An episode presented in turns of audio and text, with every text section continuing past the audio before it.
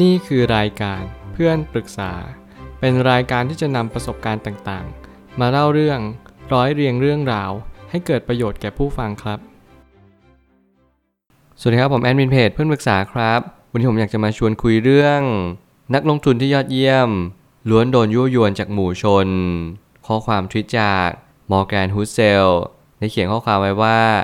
1. นักลงทุนที่ยอดเยี่ยมล้วนเคยโดนยั่วยวนจากหมู่ชน และ 2. หมู่ชนมักจะถูกเสมอ ผมว่าข้อความนี้อาจจะแปลได้2นัยยะ นั่นหมายความว่า เมื่อไหร่ก็ตามที่หมู่ชนนั้นตัดสินใจ หมู่ชนนั้นมักจะคิดว่าตัวเองถูกเสมอ หรือว่าอีกนัยยะหนึ่งนั่นก็คือ หมู่ชนนั้นมักจะมีโอกาสที่ถูกเสมอในความเป็นจริง ไม่ว่าจะสองนัยยะนี้สิ่งที่เราต้องตีความนั่นก็คือ เมื่อไหร่ก็ตามที่เราเป็นนักลงทุน เราต้องเรียนรู้ว่าฝูงชนนั้นกำลังกำหนดทิศทางของ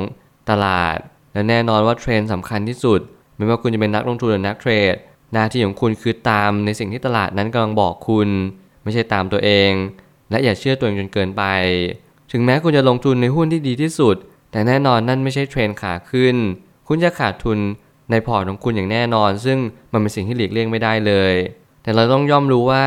คนที่ประสบความสำเร็จในการลงทุนคุณต้องเป็น contrarian หรือเป็นคนที่มองมุมต่างจากคนอื่นนั่นแหละจึงเป็นความเป็นจริง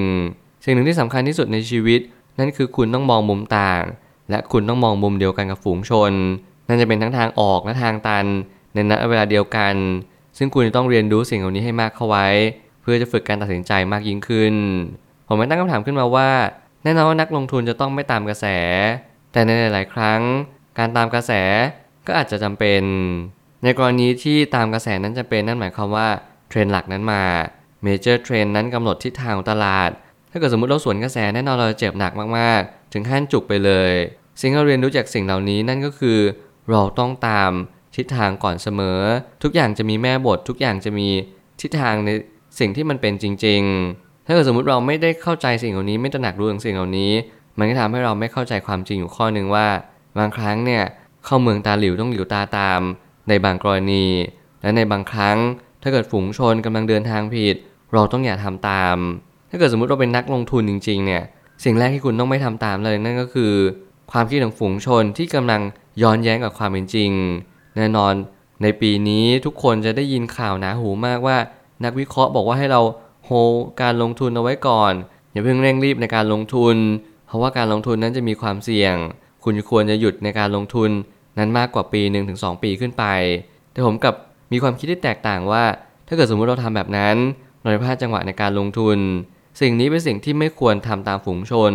แต่แน่นอนถ้าเกิดสมมติในกรณีอื่น เราอาจจะต้องทำตามฝูงชนเช็คเช่นเดียวกัน หมู่คณะส่วนใหญ่นั้นมีความผิดพลาดที่สูง แต่ก็มีความถูกต้องถ้าเราสังเกตเป็นจริง ๆ ว่าสิ่งที่จะเกิดขึ้นต่อไปคืออะไร ผมเชื่อว่าทุกคนมีสัญชาตญาณเชิง พื้นฐานอยู่แล้วว่า เราจะมีชีวิตที่เปลี่ยนแปลงไปอย่างไร โดยแปรผันตรงกันกับสิ่งใด สมัยก่อนผมเป็นเด็กผมไม่เข้าใจว่าทำไมเราเป็นผู้ใหญ่แล้ว เรามักจะมีความเครียดเพิ่มขึ้น ทำไมเรามักจะมีความรับผิดชอบที่เพิ่มมากขึ้นตาม ผมเติบใหญ่มากขึ้นผมก็เลยเข้าใจมากขึ้นว่า จริงๆแล้วทุกคนไม่ได้มีความรับผิดชอบที่เพิ่มขึ้นเท่าไหร่ เพียงแต่ความรับผิดชอบนั้นมันใหญ่มากขึ้นมากกว่า ยิ่งเราโตความรับผิดชอบก็ใหญ่ตามตัว มันก็เลยเป็นเหตุผลว่า สิ่งนี้เป็นสิ่งที่ยากสำหรับชีวิต ชีวิตก็จึงพยายามรีเจ็คหรือพยายามดีนายตอบสนองต่อต้านกับมัน บางครั้งเราไม่ชอบความรับผิดชอบ บางครั้งเราสึกความรับผิดชอบนั่นคือภาระ นั่นแหละคือเป็นความเป็นจริงที่มันเกิดขึ้น สิ่งที่ทุกคนกำลังเกิดขึ้นเหล่านี้ มันก็เป็นสิ่งที่ทุกคนเกิดขึ้นอยู่แล้วในทุกๆวัน ความเป็นธรรมดาความเป็นธรรมชาติ มันบ่งชี้ว่าบางครั้งความคิดนี้อาจจะเป็นสิ่งที่ถูกเพราะความรับผิดชอบอาจจะไม่ได้เพิ่มมากขึ้น แต่มันแค่เราต้องมีความรับผิดชอบที่ยาวนานมากกว่า เท่านั้นเอง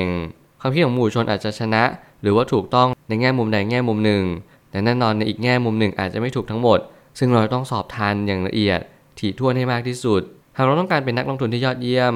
เราแค่เชื่อมั่นในสิ่งที่เราคิด ประกอบกับสังเกตสิ่งรอบข้างบ้างว่า สังคมแวดล้อมเป็นอย่างไร เมื่อสังคมแวดล้อมกำลังเชฟเรา ปรับเปลี่ยนในสิ่งที่เราควรจะปรับเปลี่ยน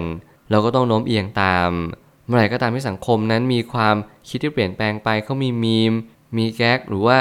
มีคำพูดพังเพยอะไรต่างๆ เราก็ควรจะใช้บ้างหรือควรจะพูดตาม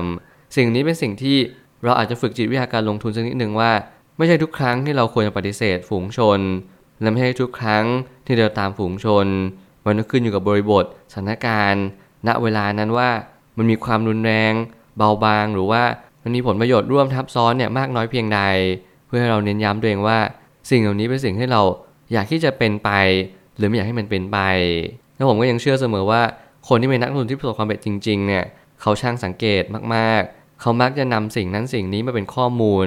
มาเป็นตัวประกอบการตัดสินใจอยู่เสมอ ไม่ใช่เป็นการที่เราไปนั่งคุยคนอื่น เพื่อเราจะไปอวดร่ำอวดรวย หรือว่าไปขี้โม้ขี้คุย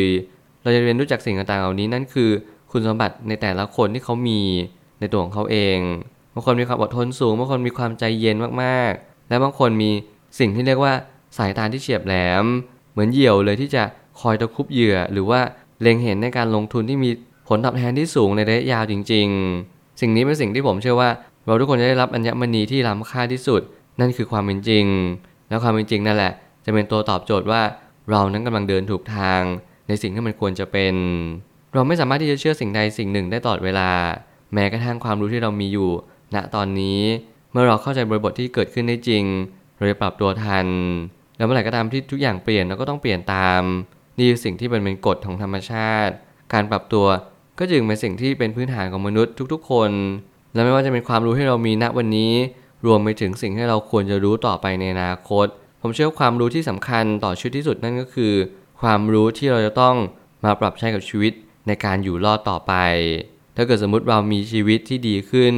โดยที่เราไม่มีการตระหนักรู้และตกผลึก ในเรื่องของการใช้ชีวิตในแง่มุมใดเลย เราก็จะไม่สามารถใช้ชีวิตอย่างมีความสุขได้จริงๆบางครั้งเราต้องเรียนรู้ในสิ่งต่างๆ รอบตัวให้มากเข้าไว้ การฟังข่าว คุณก็ต้องเลือกข่าวที่จะเสพสื่อ ในการใช้ชีวิตคุณก็ต้อง เลือกปรัชญาในการใช้ชีวิตอย่างถูกวิธีและก็เหมาะสมกับสิ่งที่คุณเป็น อย่าพยายามทู่ซีหรือดึงดัน หรือพยายามปรับตัวเกินเหตุ ลองเรียนรู้ว่าใครเหมือนกับเรา เรามีความคล้ายคลึงสิ่งใด และเราจะต้องบุดหมายไปอย่างทิศทางใด แล้วเราลองหาข้อมูลหรือความรู้เพื่อมาแนะแนวหรือว่าชี้นำในสิ่งที่เราควรจะเป็นจริง ๆ สิ่งนี้แหละมันทำให้เรามีทิศทางที่คมชัดและแหลมคมมากขึ้น สุดท้ายนี้การลงทุนเปรียบเหมือนวิชาของการเปลี่ยนแปลงความจริง เราจะสามารถเปลี่ยนแปลงความจริงได้ก็ต่อเมื่อ เรานั้นรับรู้ภาพของความจริงตรงหน้า ผมเชื่อนักลงทุนกับธรรมะนั้นมีความคล้ายคลึงกัน ไม่ว่าคุณจะศึกษาศาสตร์ใดในชีวิต การที่คุณเห็นตลาดหุ้น ในการที่คุณเห็นตลาดการเงิน รวมไปถึงตลาดต่างๆ มากมาย ที่มีการซื้อมาขายไป